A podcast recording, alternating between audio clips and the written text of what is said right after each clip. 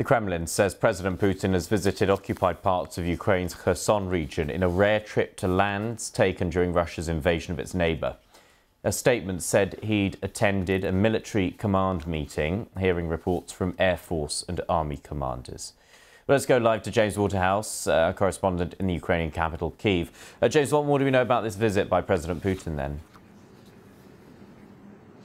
Well, according to the Kremlin and Russian state TV, he has visited a military base in the southern Kherson region, in an area which is occupied by his forces south of the uh, Dnipro River. Uh, and he can be heard on camera saying, "Don't let me distract you. We are here in a in a business-like capacity." It's a very formal way to wish uh, people happy Easter. We don't know when this took place, but he was also reportedly seen, uh, well, he was filmed visiting soldiers in the occupied eastern Luhansk region as well. And this is the second such time that he has left the cover of Russia, if you like, and, and visited troops uh, as they continue to try and boost their defences, really, certainly in the Kherson region.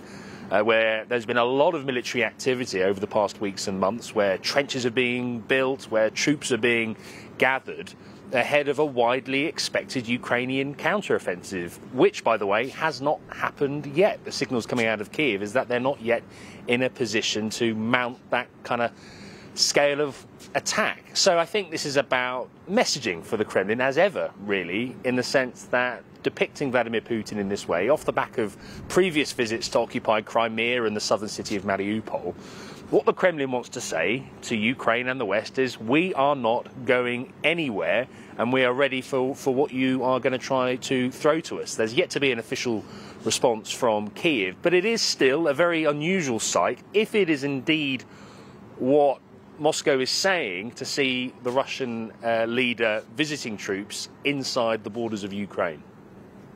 James, I imagine the intention by Russia is, as you say, to show that they are standing their ground, that they are not going anywhere.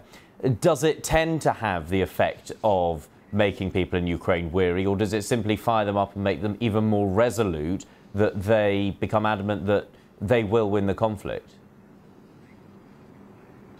It's the absolute latter, Ben, to be honest with you, because I think whether you're a soldier on the front line or someone who lives close to the fighting, who has endured not just this full scale invasion, but eight years of, or nine years now of Russian aggression, uh, I think it further galvanises though uh, the resolve of certainly defending troops in that way because for so many people, they are past that point of what if. I think what Vladimir Putin is trying to do is is say, look, everything is going according to plan. It's a very familiar dynamic, isn't it? Where he's there in typically dark clothing, uh, being escorted around by senior military officers who, who brief him on the situation. But because this attritional conflict is, is well beyond a year now in terms of the full scale invasion. I think, in an official sense, at least, Ukraine is simply focusing on when it is able to mount a counteroffensive.